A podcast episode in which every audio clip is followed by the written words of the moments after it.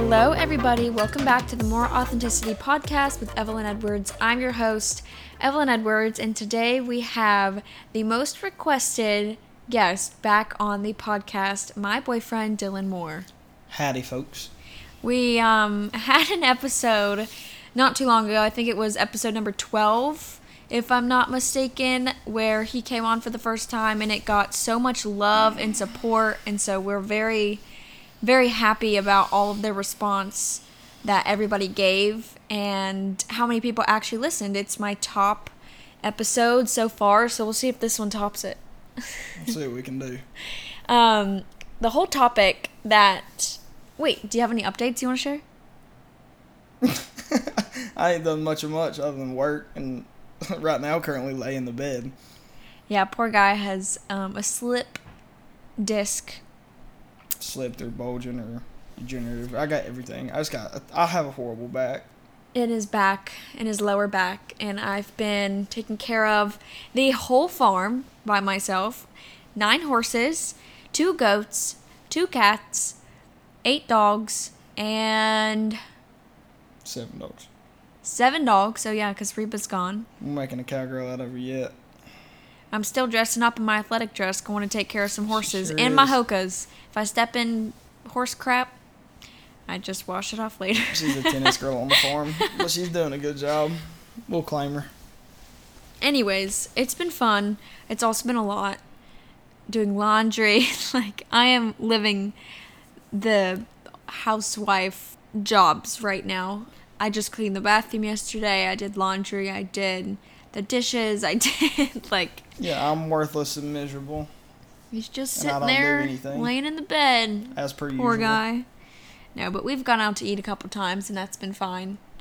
Um We But cooked. We rode motorcycles. other than that, we've worked. We've yes. done, we've done some things. Yeah, we went on a motorcycle ride with my parents. They came up to Lenoir. I think I spoke about that maybe in the other episode because I'm still in Lenoir right now. That's So, anyways, my updates are basically that I've been in charge of nine horses and it's been fun. You really are tested with your patience with these horses because they are big grass puppies. It is actually crazy. Each one of them has a personality and they never fail to not show it, especially when food is involved. And they get rowdy. I mean, and they're they're testing me. They want me to get ratchet. They want me to get rowdy and I'm sitting there and I'm trying to keep my calm and composure. Crew and Merle my dog and Merle, the Great Dane, come up and they're trying to drink water. Th- this morning, I'm also telling Dylan this story. He hasn't heard it because he's in the bed. They're trying to drink water out of the trough, and Magic, out of all horses, is the last one. And Did guess what stall that they were in to drink the horse? The, yep, they were in Magic stall. And, And, he I shit a brick, didn't he, when he walked in no, there? I was screaming at Crew and Merle to get out of the stall. I thought they were gonna get killed. That poor horse, He Magic. probably sketched out. Magic. He's the epitome of spook. Yeah, he is the oldest horse, right? Yes, ma'am. And um, he gets spooked very easily. He's just old, doesn't really know much. He's very dumb, and it, he just He spooked since he was tiny. I even when he was, I think like I think he was twelve, something like that. Me and my mom went out riding him. He was the first horse ever threw me off. I threw a glove to my mom. Now, granted, it was me being stupid. I was five years old. I threw a glove, but it went by his face, and you'd have thought somebody shot that horse. he splayed out, turned around, did a whippoorwill, took off running, and took me through the trees for like literally five minutes. Running. I got clotheslined by a limb, taking off the horse. It was yeah, it was interesting.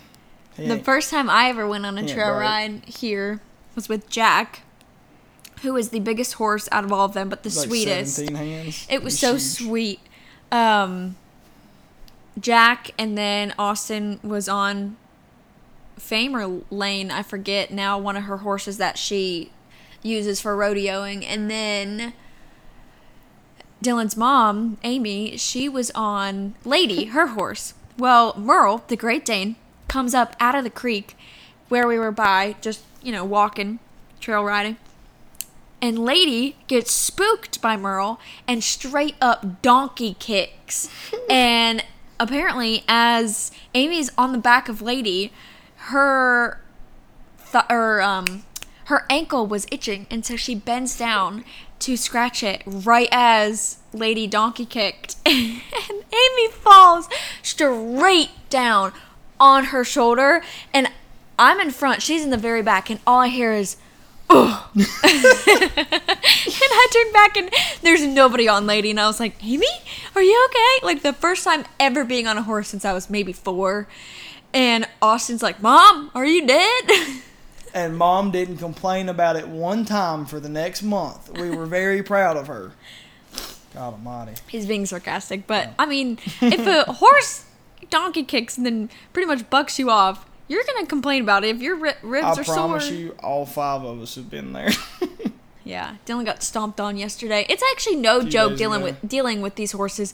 The one horse, Sugar, who's two years old, she I was putting her food in her bin, and she comes around and knocks the crap out of my head, and I'm just like, mm, that is very nice. I am now concussed, and it's just crazy. I mean, all they did was swoop their head, and you can literally be concussed. like, mm-hmm. and they step one wrong way. Poor Dylan got stomped on by magic when he spooked. I mean, Stomp my foot. Hurt back, hurt foot. there's so many stories of how. I mean, the horses are very dangerous. When No, Dylan fine. got charged at the other day.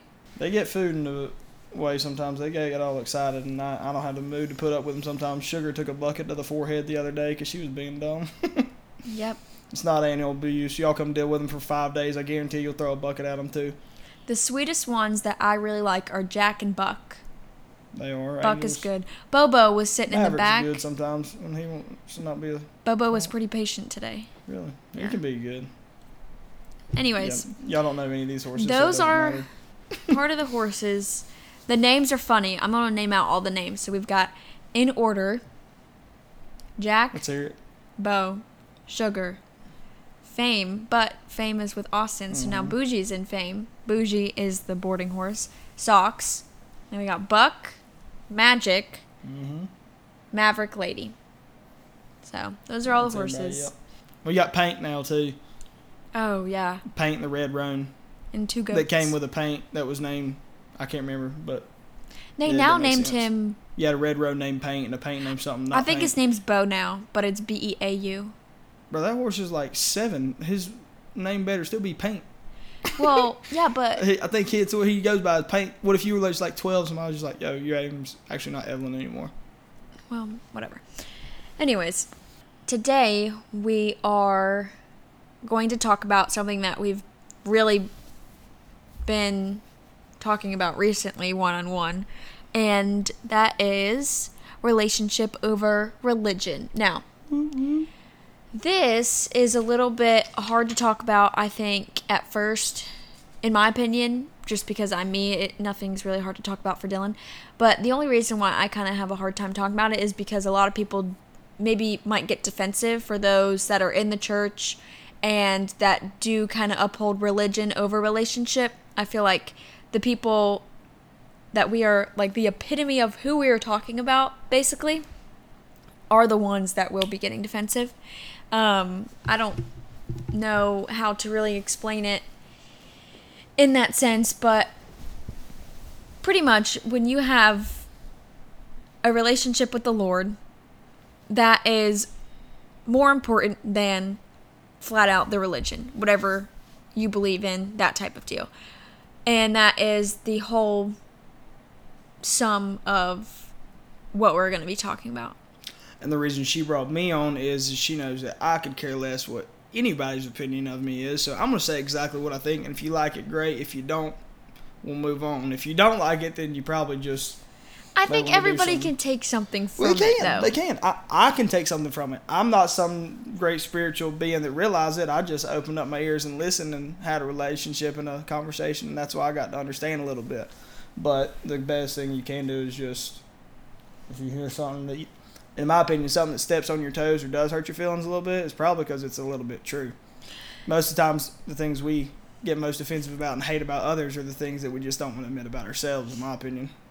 Right, So that's usually why it does Right. rub people wrong.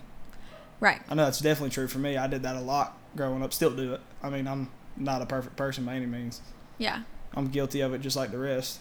And I get that too. When I was growing up, though, like I feel like I can talk about this subject because it kind of hits home. Because when I was growing up, I didn't really understand what a relationship with the Lord meant. All I knew is I was a Christian and this is what I'm supposed to believe just because of what my parents had told me. And as I grew up and matured, then I was able to decide what I actually do believe in. And thankfully, it was the same um, path that I was basically put on as a young child. I know some people like can deter off of that path that their parents put them on pretty much and they make up their own mind which is also great and what they want to resonate with but for me it was pretty much the same but I didn't really know that it was going to be the same because when I was younger, I would go to Sunday school, I would go to church, and all I knew was that there was the Lord, like God, Jesus, the devil. And here are the things you need to do to get into heaven, and here are some of the things that you can do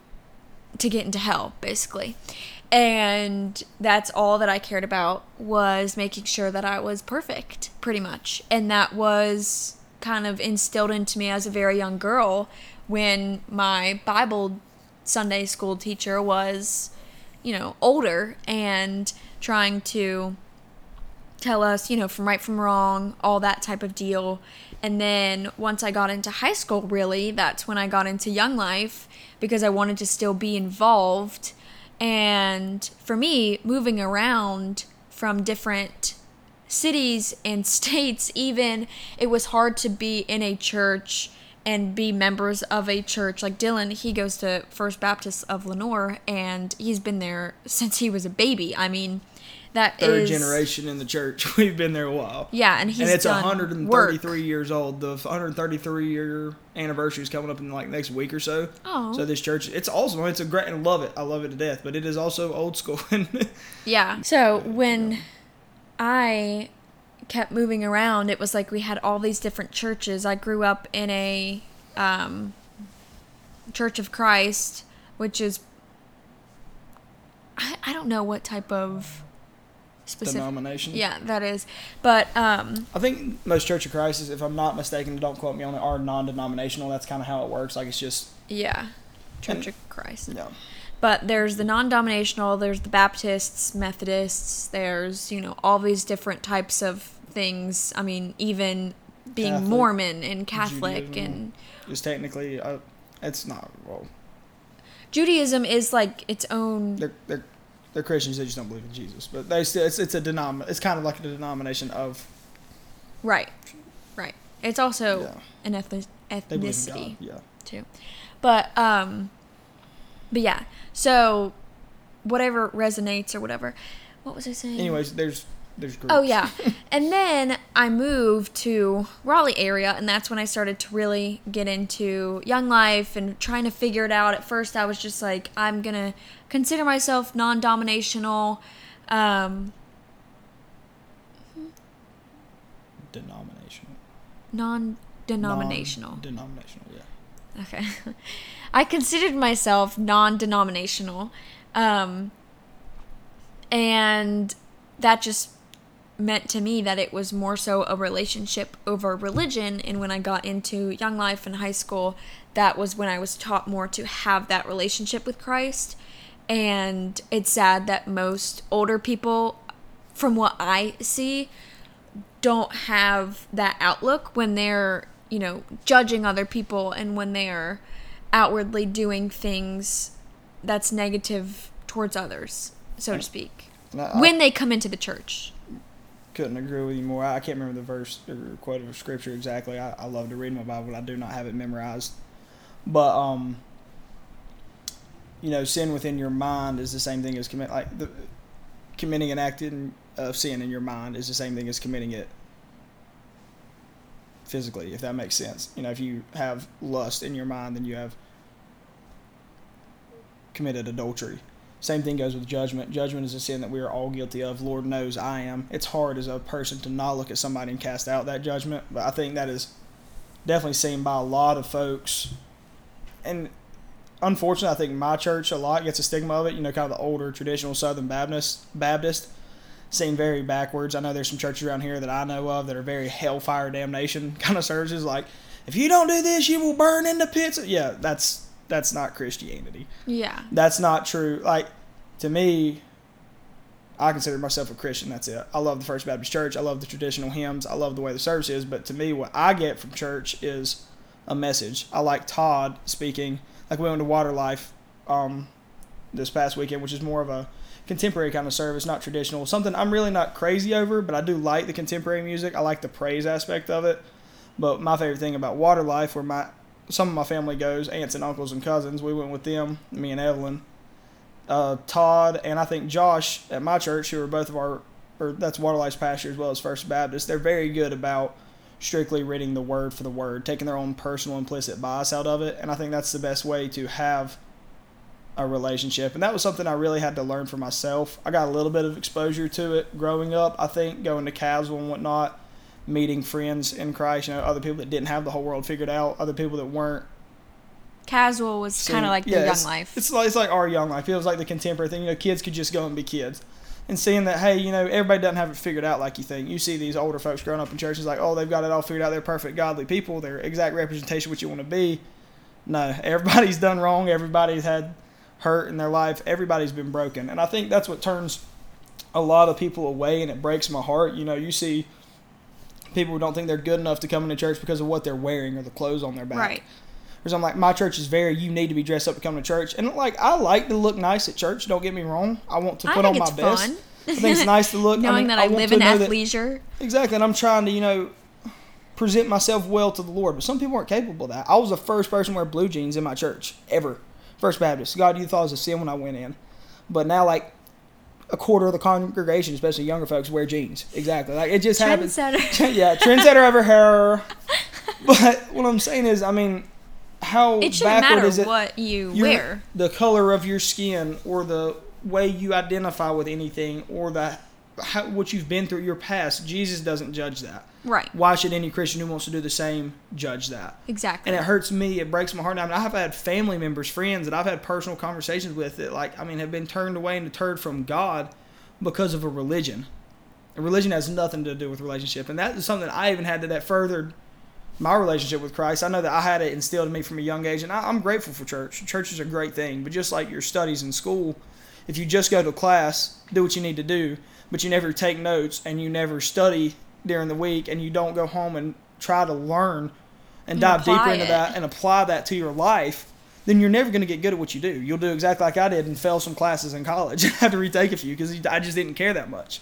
right. I deeply care about this because I've seen results from it in my life. Mm-hmm. And I can't speak to anything more than anyone else can. I can only attest to what is true in my heart, what I know in my path. And I think that's what happens with everybody. And to me, some of the most successful people I've seen, I know Jordan Peterson is a prime example. Um, so I talk about this a lot. says to everybody, and I feel like I beat a dead horse, but he talks about that fine line of chaos and almost spiritual awakening and genius. You know, you get to the point where you're so broken down that you either choose to give into it and cave in, or you have that person that's there to support you and bring you back up and help you to realize, hey, this is what's wrong in my life. This is what has hurt me. Here's how I can overcome it. And a lot of people find that through Christ. Some people don't. I'm glad anybody finds that, but I find it personally in Christ. I mm-hmm. wish everybody could, knowing how much it has helped me. That's the only reason I tell anybody about what I know, because it's the only thing I can speak true in my life. And that's the only thing anybody can. right. Google can't tell you that. A classroom can't tell you that. Not even a parent or a best friend can tell you that. I've been at my lowest and my low before, and the only person I could talk to was God. And that's why relationship to me means so much more than religion ever will, is because I know that I truly have a friend that I can go to at any point and always have there. And I believe that's true in my heart. That will never be, I will never be told otherwise by another human being because that is something so much more than something as little on this earth. And I think one of the greatest things that came from that is me realizing, ah, sweet girlfriend helped me realize well, I'm not very special. You know, you think about all the negative that goes on in my life uh, that I seem to dwell in sometimes. Say, hey, I'm my back's bad right now. I got this right now. I got this going on. All this that piles up that seems like it's so much. I don't have it near as bad as the next guy. And you always find somebody that has it worse. That was something my mom all preached to my dad all the time. My dad preached to me growing up. Is it doesn't take long. You don't have to look very far to find somebody who has it worse off than you do.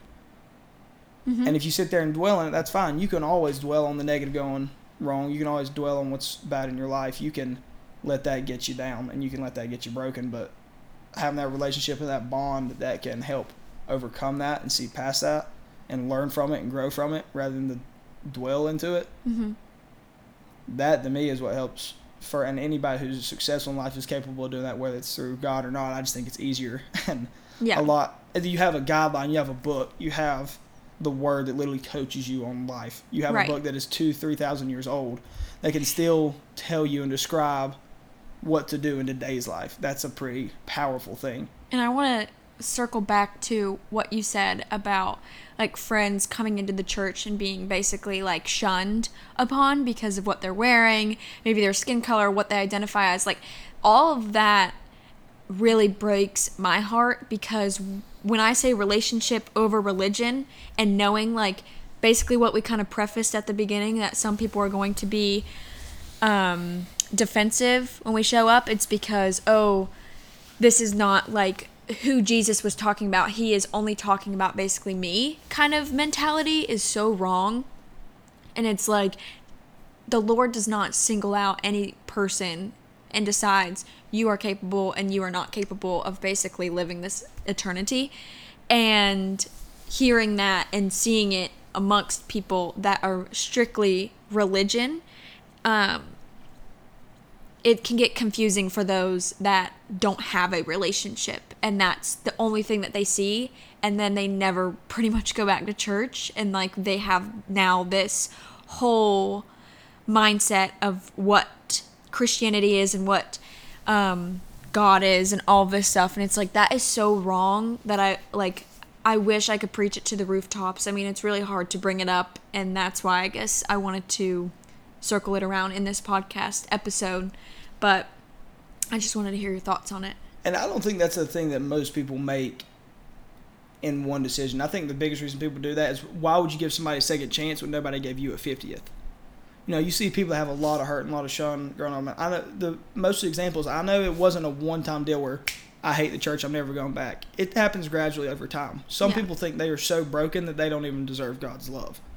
Well, that's just not the case. The way God reads and the way God tells us is that God loves the world so much that He sent His only Son, who did die for us, who was living a pure life and was the only perfect example. He died for us so that we would not have to worry about sin in this world, that we are forgiven because of it. Mm-hmm. And that's thank God He did because it is impossible to live a life without sin. One of my favorite verses in the Bible is that He is without sin may cast the first stone. Right. There's not one of us that has not done something wrong in our life, and God views all sin the same. Mm-hmm. But what He judges us by is how we do to retribute that sin. You cannot change the hurt that is done to you in your life. Most children, my, my- I guess my greatest way to relate this is you look at a child, okay? No child is born to hate, plain and simple. No child is born with hate in their heart. They are a product of their environment 100% of the time. No child is born to be a racist, to be judgy, to want to murder, to want to cheat, to lie, to steal. Your environment teaches you that. Is it an mm-hmm. excuse for it? No. The world sucks. Again, I promise you, you can find somebody else that has it worse than you. And the thing is, is you can't compare. Some people have brain cancer. Some people have heart cancer. Some people lose their parents. Some people lose their leg. Some people are born in poverty. Some people get raped when they're a kid. Some people, the list goes on. You Yeah. cannot find one thing to compare that somebody has it worse than the other. There's no set standard of, hey, this is worse. Right. I got a bad back, but I still have my legs. You know, and even if I didn't have my legs, well, I still have my arms. Mm-hmm. Yeah, you, the list could go on. You can't ever find like, the world's always going to suck. It's going to throw shitty things at you. Pardon my French. It's not going to be a pretty place, unfortunately, because sin is in this world that exists. And I think God allows that to happen because, again, I think one of the greatest things people always say is, but I think they say it wrong, in my opinion, is God gives his toughest battles to his strongest soldiers. No, that's BS. He creates his toughest soldiers from his toughest battles, or his strongest soldiers from his toughest battles. Mm-hmm. Oh, that kind of touched on what Katie and I talked about when she came on of basically saying like God does not call the qualified, he qualifies the called. Exactly. I 100% agree with that. And I think the beautiful thing about that is you look at, you know, some of the biggest stories from the Bible. Again, I can't quote them all, but uh, you have, if I'm not mistaken, Paul killed Christians before God used him as a disciple. I mean, literally, you talk like people like Adolf Hitler, who that's basically what Paul was back in the day, and that's what God called to love and be a devout Christian, or people who have been an adulteress or cheated, or people who have been drug addicts, or you know, you th- find people who are broken in this world, and then come around to those success stories you even hear. People who are in poverty, who then become to be the richest person on the face of this earth, or top ten in Forbes. You talk about someone who's a profound atheist, and then comes to find God, and all all of a sudden the most profound Christian you ever meet.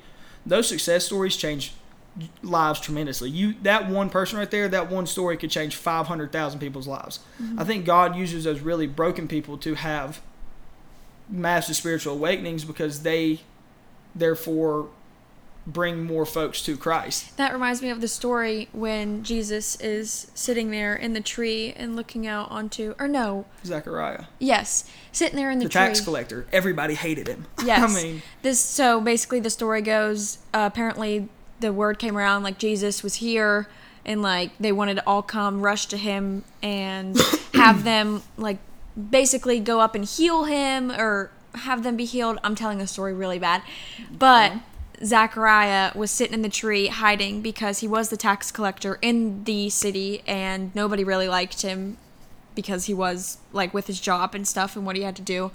And Jesus called out actually him from far away to come and he was basically the chosen one and everybody was like what he's not deserving like i'm more deserving than him and all this stuff and it like that is literally basically the same thing that you were touching on.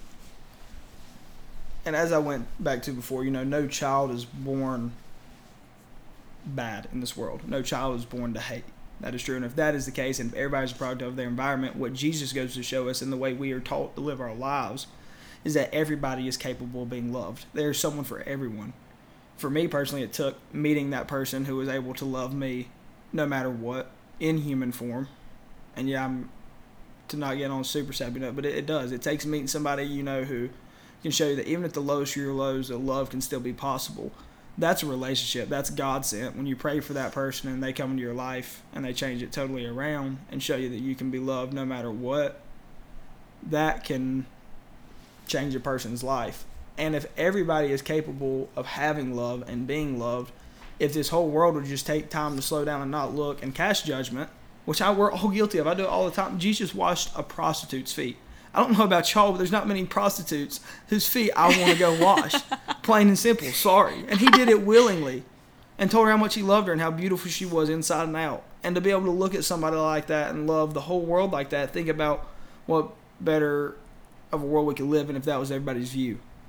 And it takes loving those people that are so broken and beat down to do that. And that's what God calls us all to do. If the whole world did that, if every religious quote unquote person that said they were did that, lived that way, the world would be changed tomorrow. Mm-hmm. I mean, it mm-hmm. would not take long. It takes, and I think the biggest struggle for me, and I talk to Evelyn about this a lot, is I realize that, and I accept that. No, it's true in my heart at the young age that I am, and that's all I want to do. This is the only thing I care to do, and it can be hard to even you know get up and say, what's the point? And I, my life feels so small and insignificant now. It's like I'm not doing more. Like there's more I should be doing, basically. Right.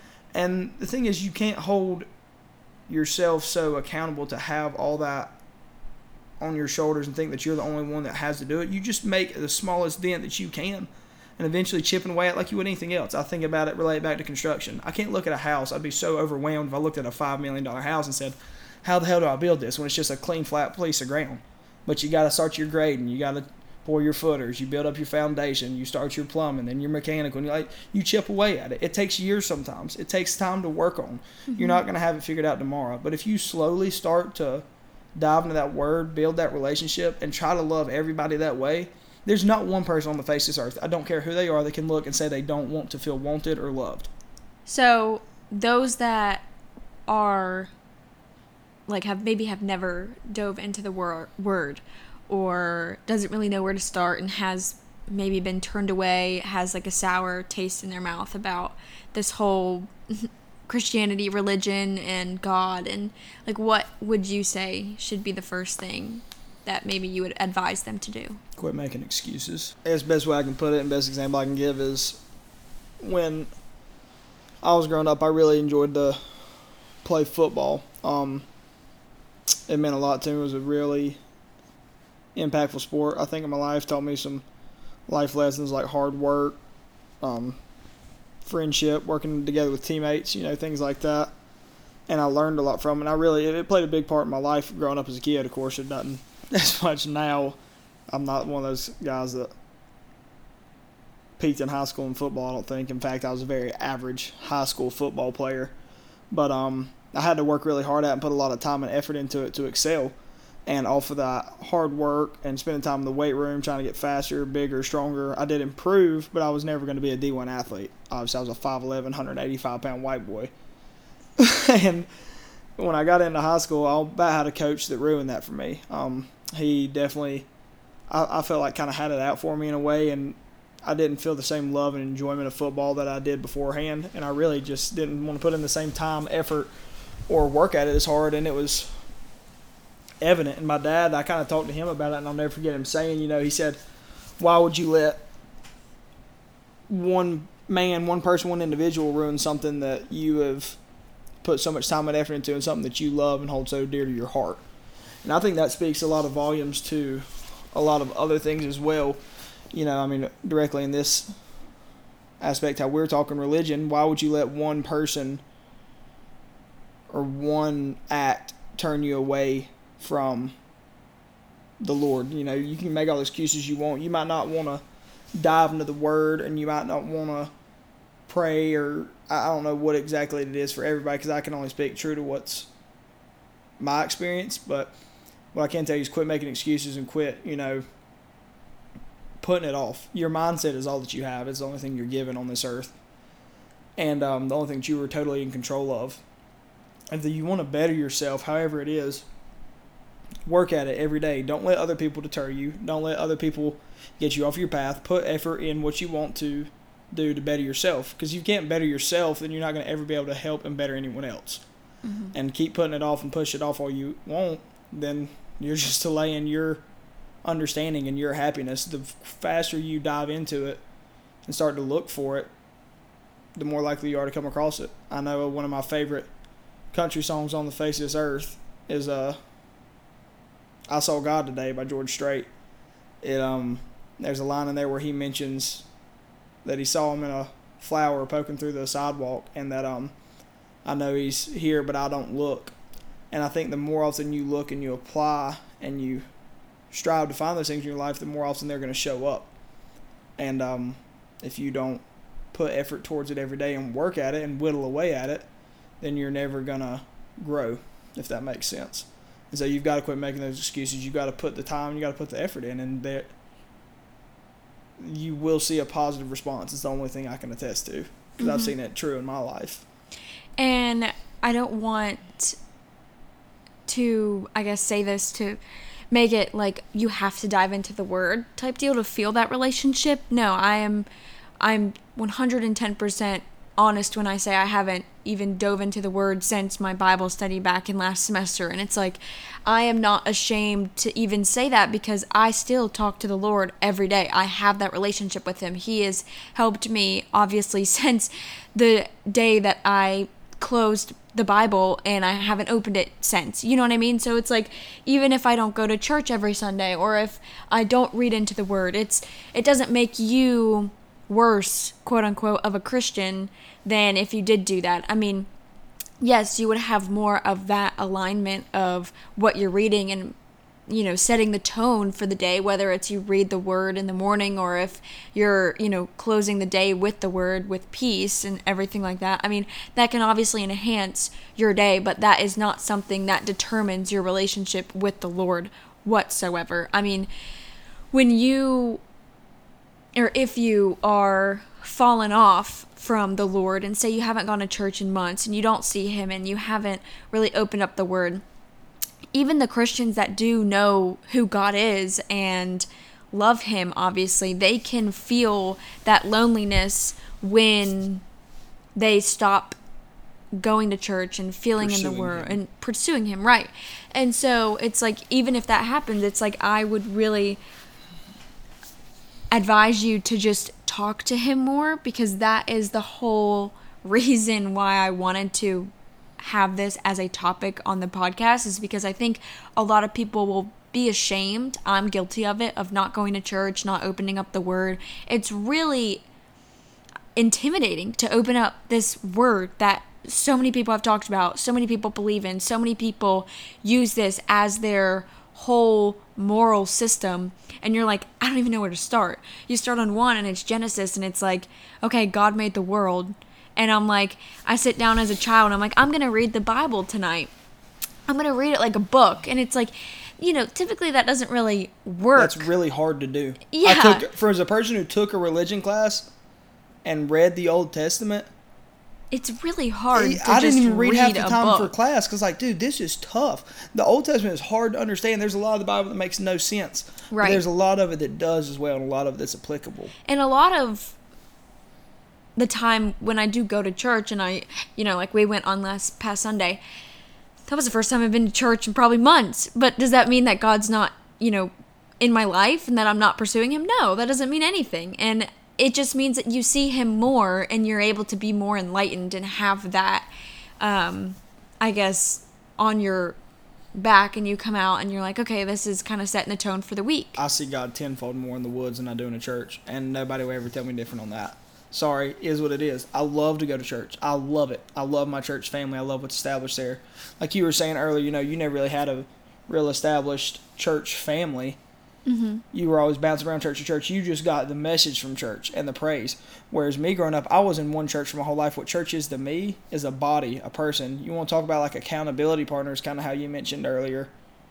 Um, having somebody there to further you in your faith and to be there and support you is one of the biggest things of your faith as well. Having somebody there as an accountability partner, somebody to reassure you, and I, that's what I it meant so much to me in church, and that was the only thing about religion that I really enjoyed, was just having people that you've met even now, like Derek and Brenda Walters, if they ever listen to this, that were like youth parents for me. That's like another set of parents. Dr. Smith, who's like another grandparent to me Yeah. you know, people who've been truly loving and caring people in my lives. And I think what it boils down to is what's so neat about it is even you want to talk about relationship with God, it helps you in your relationships with others because that's the biggest thing that Christianity has given to me is relationships, whether that's blood or not, mm-hmm. family, friends. The people that I love most and hold dearest in my life have always been the most avid Christians in my life that are true, true Christians. They're not Baptist or Methodist or they're just Christians. They love my ma Nino, who if, if you have ever met her was the most godly, heaven sent woman on the face of this earth. That was his great grandma. I wish you could have. She was blind and deaf her whole, basically her whole adult life. If anybody lost two or three husbands, buried two sons.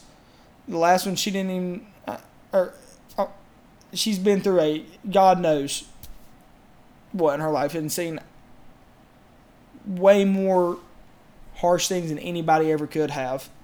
In my opinion, Uh, it, what I'm getting is if anybody had a reason to not love this world or hate this world, she was it. And she was the most God fearing, loving person I've ever met in my life. Everybody who met her loved her. And all she did was relate and be totally humble and give everything back to God. And what she did is loved everyone else how she was supposed to love God. And what's hard is that there's a lot of people that sit back and they're like, if I, like, if there is any reason to hate it, I should be that person. And it's like, there is not a strong Christian, and like, or there's not a strong Christian, basically, or a strong person. This was that quote that popped up on my Pinterest board the other day. And it was saying, like, oh my gosh, you're a very strong person. And it was like, no, sir, no, ma'am, or whatever. It was like, I am a very weak person with a strong God. And that is a truth. very much Very. all of it in a nutshell. It's like I am actually the weakest person ever, and those of you that come off like as strong and you have the strong mentality or whatever, it's like I may come yes, I may come off as strong, but it's because of my faith and it's because of the Lord in me. And it's harder to see someone else like be struggling and know or feel that they are weak and they don't know how to come about certain things because they don't have the Lord in their life. And it's like, you know, it breaks my heart knowing all of that. And I think to get kind of back to what you touched on earlier, I wanted to wrap around to, and as I usually do, go off on other tangents. But um, you mentioned that it's not about necessarily diving in the word of prayer. And it's different for everybody how you love and have your relationship with God. But I think one of the most beautiful things that I've gained from my relationship with God is it's taught me how to love others. And um, God, what's so neat about it is He doesn't require any qualifications. You don't have to be smart. You don't. Doesn't matter if you're smart, dumb, funny, good looking, attractive. Uh, I mean, those qualifications don't matter. The two things He asks for, which, fortunately, are two of the simplest to give but for some reason in today's world, I feel like, and you talk across the board, two of the hardest to give sometimes because life is so busy and so many worldly things intercede. But God requires time and effort, and that's it. It doesn't matter how you do it, what you do with it, as long as you're putting time and effort and focusing on Him. Like I said, putting Him in the forefront of your mind. Mm-hmm.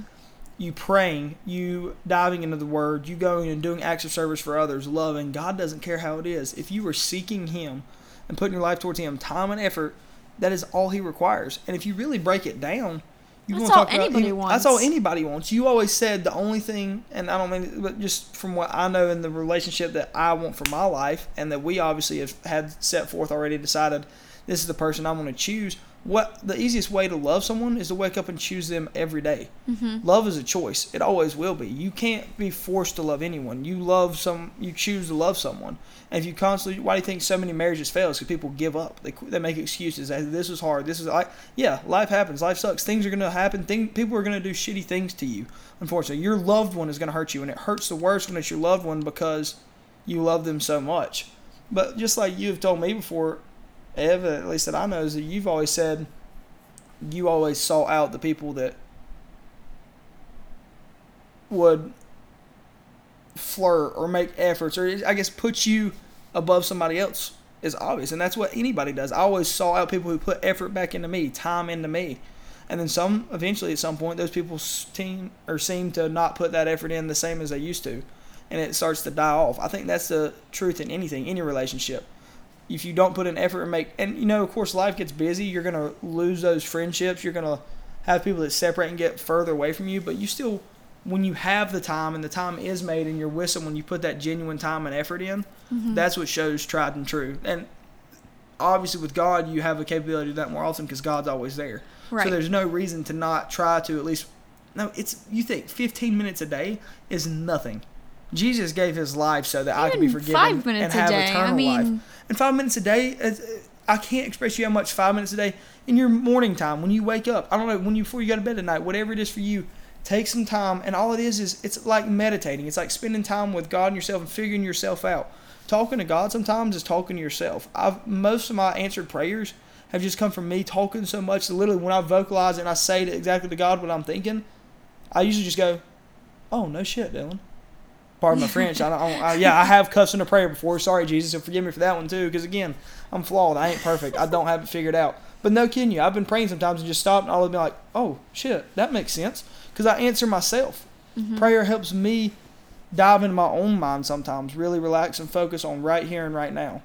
Because truly, that's all you've ever got. You've got your mindset, which you've learned over the years, and what's right here and right now, right in front of you make the most of it and enjoy it. And if you think about it this way, when you have a relationship, like our relationship together, we would not consider a relationship as not ever talking, not ever calling or texting whatsoever. It's like we got to communicate. Keep up with the relationship. We have to call, we have to text, we have to be together as one. I mean, that is the whole foundation of a relationship. And when you tie that back into a relationship with the Lord, you're not going to start having that relationship or building that foundation with the Lord unless you start actually talking to Him.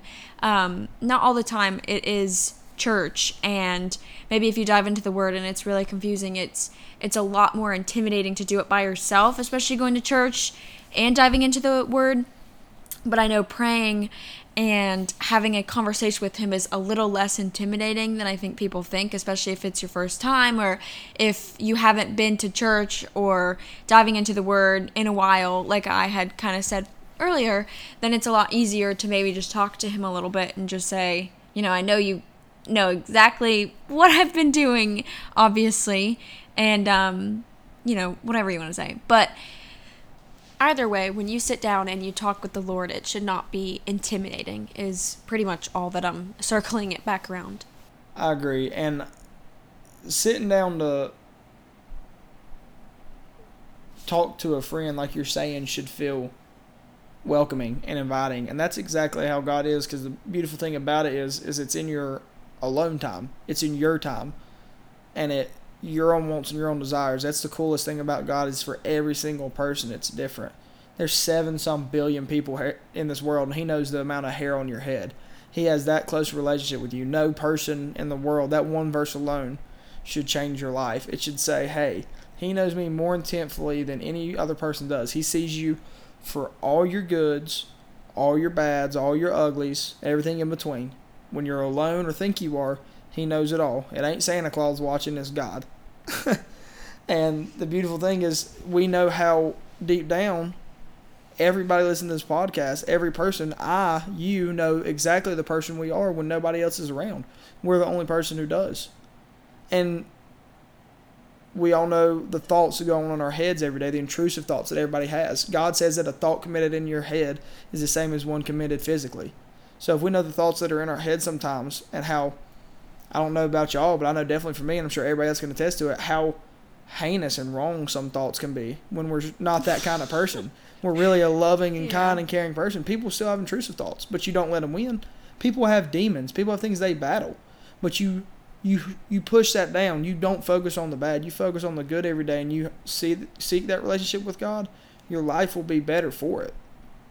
And knowing Him intently, and Him knowing you intently for everything, through thick and thin, and loving you through it, and choosing to love me. The fact that He still loves me, knowing exactly the kind of person I am, that's a great friend to have right there because I doubt very seriously many of my friends would love me if they really knew everything that went on in my life. I don't think many people would love anyone if they knew everything that went on in somebody's life. And that's a good word to use with your relationship with God is a friendship because I know some people really think that it's this like higher type power and that is ruling over you and it's like all these do's and don'ts. I know being Catholic is a little bit like that and um I'm not much more knowledgeable in that area. I'm not a Catholic, but I just know from the stories and stuff that that is what it's seemed to be with what the Lord is and you have to basically go to church and to attest your sins and basically like out them to everybody there and then that is your way into heaven. It's like, no, I don't I personally don't believe in that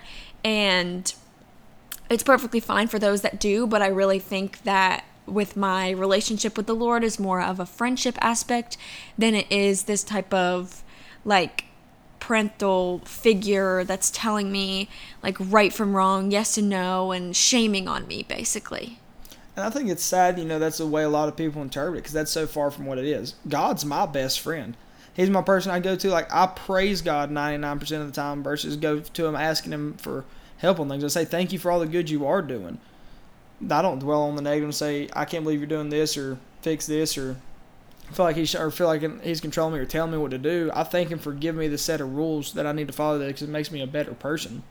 Right. Having and knowing that he's a friend, somebody I can talk to and be there. Like God makes me laugh. God makes me cry. God makes me angry sometimes. I've been angry at God. I get angry with parents. I get angry with friends. You want to know like why is this going on? I want answers, but I'm not always going to have them. The thing about a friend is you forgive too. God always forgives me, even when I'm angry, when I'm hurt, when I lash out at Him. The ones you love most are the ones you hurt most. I hurt God every day.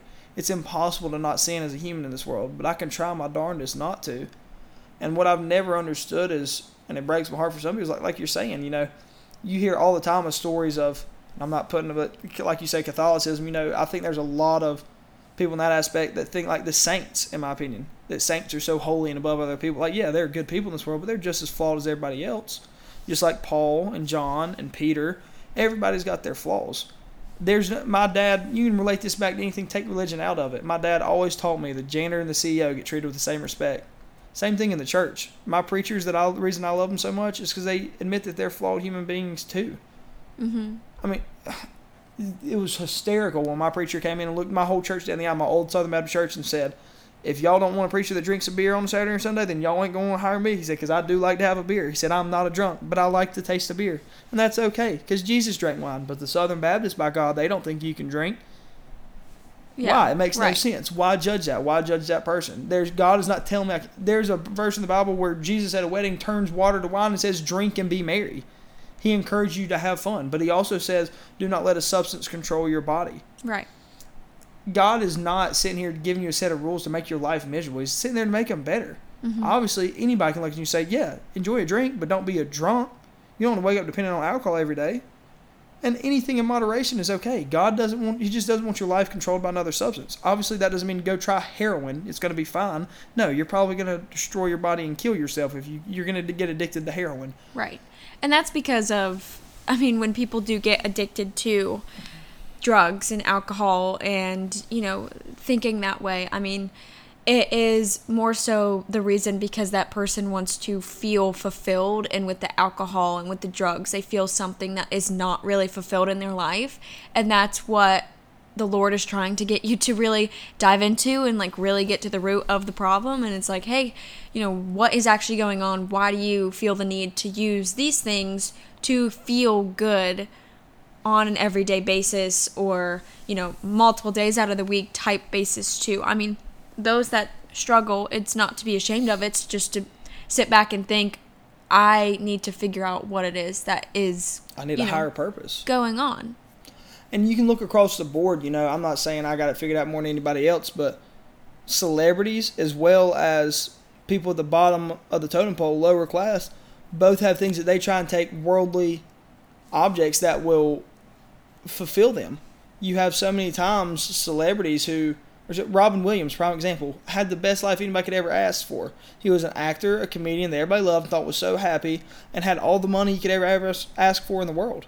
He took his own life. You see that mm-hmm. across the board. Kurt Cobain, rock star, drugs, partying, living it all, women galore, everything that you think could be attainable and great in this world, still miserable, took his own life. You see people all the time who are so low and broke down they turn to drugs and the bottle or alcohol and to think that help them something to get it away. Poor and rich alike have the same issues. They struggle. They need something else more, something that's unworldly to satisfy and fulfill what they truly need. That's the love of another individual or the love of Christ. You're sometimes you're not going to find the love of somebody else in this world. Think of somebody who's done something so wrong that nobody else could ever choose to love them, but God still does. mm-hmm. The thing that we love most, and you see most people that are happy live in a two person household with a family. They've had a wife or a husband and kids, and they've seen the most visual, worldly symbol of God's love that you can. A person who will love you no matter what, the ups and downs, through all the thicks and thins, until death does you part. I'm not married by any means. I'm only in a boyfriend girlfriend relationship right now and starting things out, but I know that is true. You look and you seek for people who make you feel God's love. And the people that make you feel God's love are the people that you will keep closest to you in your life. I mm-hmm. believe that 110%. And I think having God's love in your life and putting that at the forefront will in turn, you will see your whole aspect of life grow because of that. Because you have that thing that fulfills you most and you aren't worried about all the other worldly things that could affect. If I was as poor as could be, I would still be content. If I had all the money in the world, I'd still be content. If I was addicted to something, I would still be content. If I was hurting and broken down, I would still be content. All because God's at the center of my life. If He wasn't, there's nothing on this world that can bring me down. But if He wasn't there, I'd break in a heartbeat. And that goes right back to what you were saying of I'm a weak person with a strong God. That's the truth. And admitting that and humbling yourself and realizing that you're not special, you're not better than anybody else, will help you in the long run Mm-hmm. as a per. Because again, that's not something that anybody else can tell you. Admitting to yourself, I'm just another person created by God. I'm made in His image. That helps me as an individual. I'm Yeah. not saying that the If you choose to do that for you, it will never benefit me. I only want to help somebody else in that regard because it's only going to help yourself. And I guess my heart really goes out to those that haven't been able to feel comfortable stepping into a church or feeling comfortable really diving into the word because of all of these assumptions of God. And this is this whole episode was mainly to assure you or have a different type of light shined on this aspect in your mind that like hey this is a lot more truth and maybe I align with this a lot better than what all these other people have told me and it's not really to tell you what to do but it is to encourage you that it is a friendship in, in my opinion it is a friendship from what I believe in with the Lord, and it is something that can better you and make you stronger. And knowing all of that should be one more reason to wake up the next day, type deal. I can promise you this from experience. It will never hurt you, no matter what. The more you dive into it, or the littlest bit you dive into it, it will only help you in some way.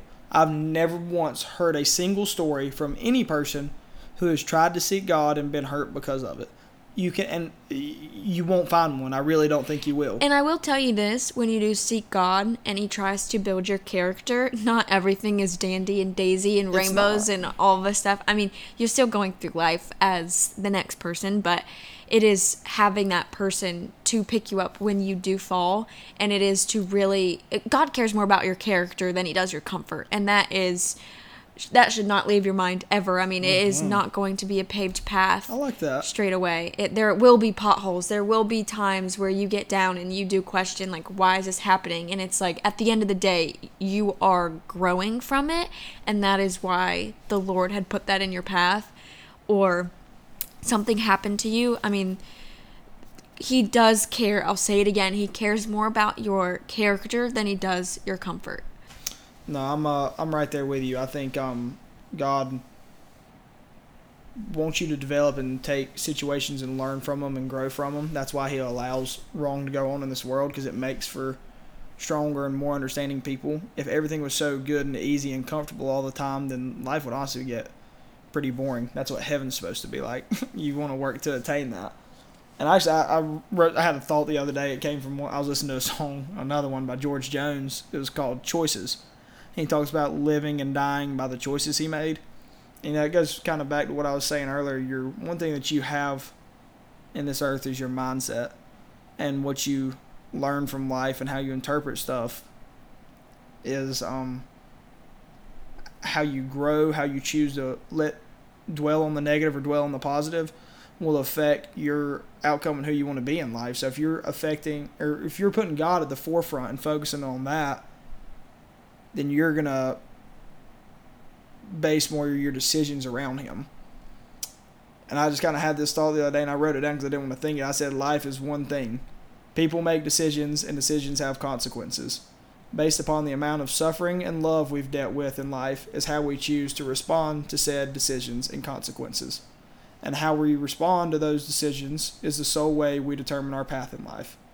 And that's mm-hmm. kind of just right there the circle of life, in my yeah. opinion and you take God's love, you take God's care and tender heart and his ability to be patient and calm and take himself out of situations and not take things personally and really interpret situation no matter how hard it hurts or how hard it stabs you if you can look at it like that which is a tough tough thing to do believe me everybody wants to get defensive because they don't want to be hurt especially by those they love. That's why we respond so quickly. I know i do and not necessarily stab out or reach out, but just like come back at those that we love the most because we don't want to be hurt by them. But if you have the ability to take yourself out of that, I know in prime examples I've been able to do with Evelyn some, and it's hard, and I, it is with her, with me as well. But when we can and we stop and we see from the other person's perspective and know that they just love us and want what's best for us, just as God does, you grow so much as a human and in your relationship with that person 100% of the time. Because if somebody truly cares about you, they're not trying to hurt you. They want to work through things, they want to see things going on, and that's what God always does. He doesn't want to do anything but love you and care about you. And that's why focusing on Him and having Him at the forefront, no matter what, when nobody else is there, you know He always will be. Mm-hmm. And that will help you so much in every decision you ever make because it'll be solely based around Him. And you'll never be alone in any decision you ever make if you believe and hold that true in your heart. And if you're sitting there thinking, okay, well, if life isn't going to be all dandy and rainbows and butterflies and all this stuff, and then it's like, what's the reason to have God? If you look at it from this analogy, you're going to still have bad times in your life and you're going to go through those, you know, mountains and valleys. And when you have a foundation of God, say your house is built on bricks, and if you don't have a relationship with God, then your house is built out of sand. And if a storm comes by and something bad goes and or something bad does happen, the foundation built on sand will blow right away and it will crumble, but the foundation that's built on bricks will stand strong and stay really true. And um, I think that is a really good takeaway that helped me a lot understand, you know, the human mind and how it can actually comprehend such thing as God. And it's like that makes such perfect sense. And from having the Lord in my life, you know, since a very young age, I can attest that having that foundation off of bricks has been, I mean, life saving, you know? I mean, I guess my biggest testimony to that is you see people that, and people complain all the time. I prom- like I said earlier, I promise you, you don't look far to find somebody else who has had it worse than you have. Think about imagine the worst possible scenario of your life, and there's people who have actually lived it. My grandfather lost both his parents in a car crash at 19 my grandma lost basically her whole family to alcohol. One her grandfather was shot when she was five years old, and she saw the body over moonshine. And her brother shot a man in the face over a bottle of liquor. I know people who have lost kids to cancer or had. Uh, imagine your kid gets put into sex trafficking one day or something like that. And it sounds heinous to talk about these things, but these things are real things that happen. There's yeah. crappy people in this world. There's stuff that goes on in this world that is unimaginable how you cope with it. Yet people still do. How mm-hmm. could you choose the life and choose life the next day when something that heinous had happened to you? And I truly don't believe, I think one of the greatest points that was ever made to me is uh, somebody in hospice came in when my grandfather had cancer, and it was hard for our family. But 30 minutes after the funeral when we had gotten home, everybody sitting there eating food, cracking jokes, telling positive stories about my grandfather. And it was just, you could see the share and hospice nurses who were there taking care of him sitting back, just kind of taking it all in. And I'll never forget one of them looked at me and said, You know what? It's so much easier seeing somebody cope with death when the whole family loves God or has faith, has a relationship with God. And I was like, you know, there's a lot of truth in that, man. I really think there is. And I was 14 or 13 at this point, and it made a huge impact in my life. I was like, that's true. You know, how could I ever have cut? And it helped me with. I lost both my grandfathers and one of my best friends to suicide.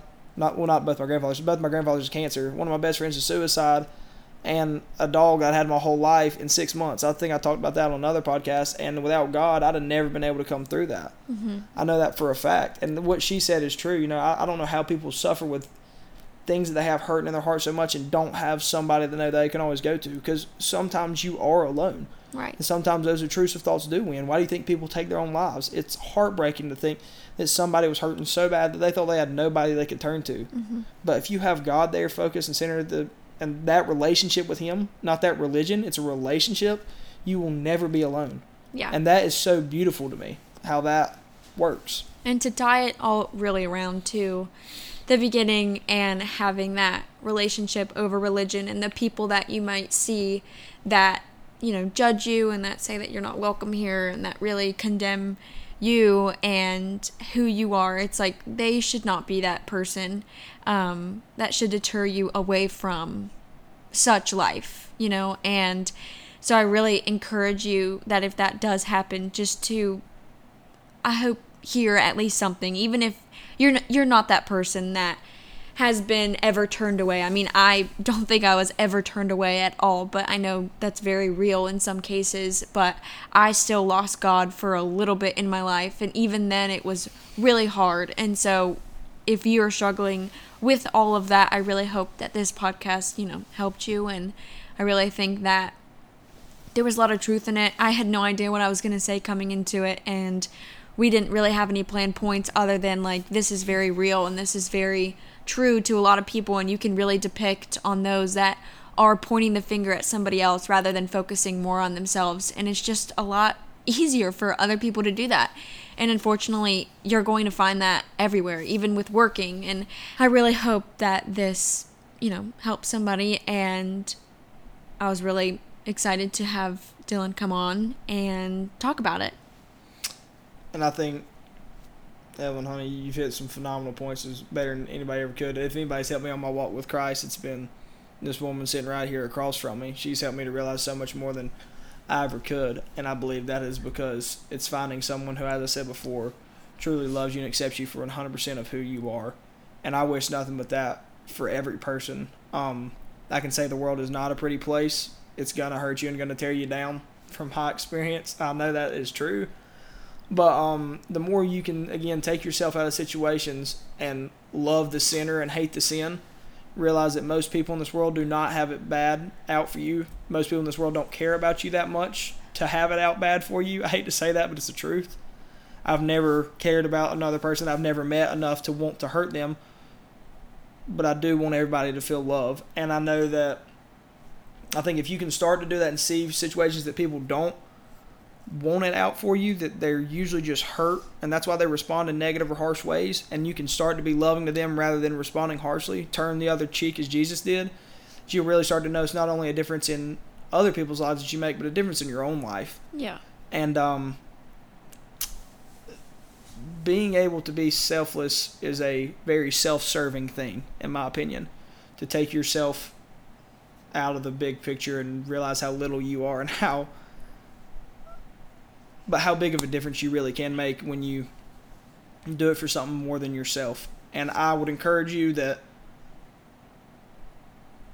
you find somebody, whether it be me, whether it be Evelyn, a family member, somebody that you know is true, a friend, has a true Christian heart and a loving heart, is not a religious person, but is a relationship person, as we have tried to communicate here, and talk to them, ask them a question, or do it on your own, however you see fit. I do not want to give anybody a direct list or a rules set of rules of how to function and what to do on a daily basis in your walk with Christ, but try and take a step, make some effort to figure it out. Mm-hmm. Find somebody you trust, and I promise you, all it will do is serve you.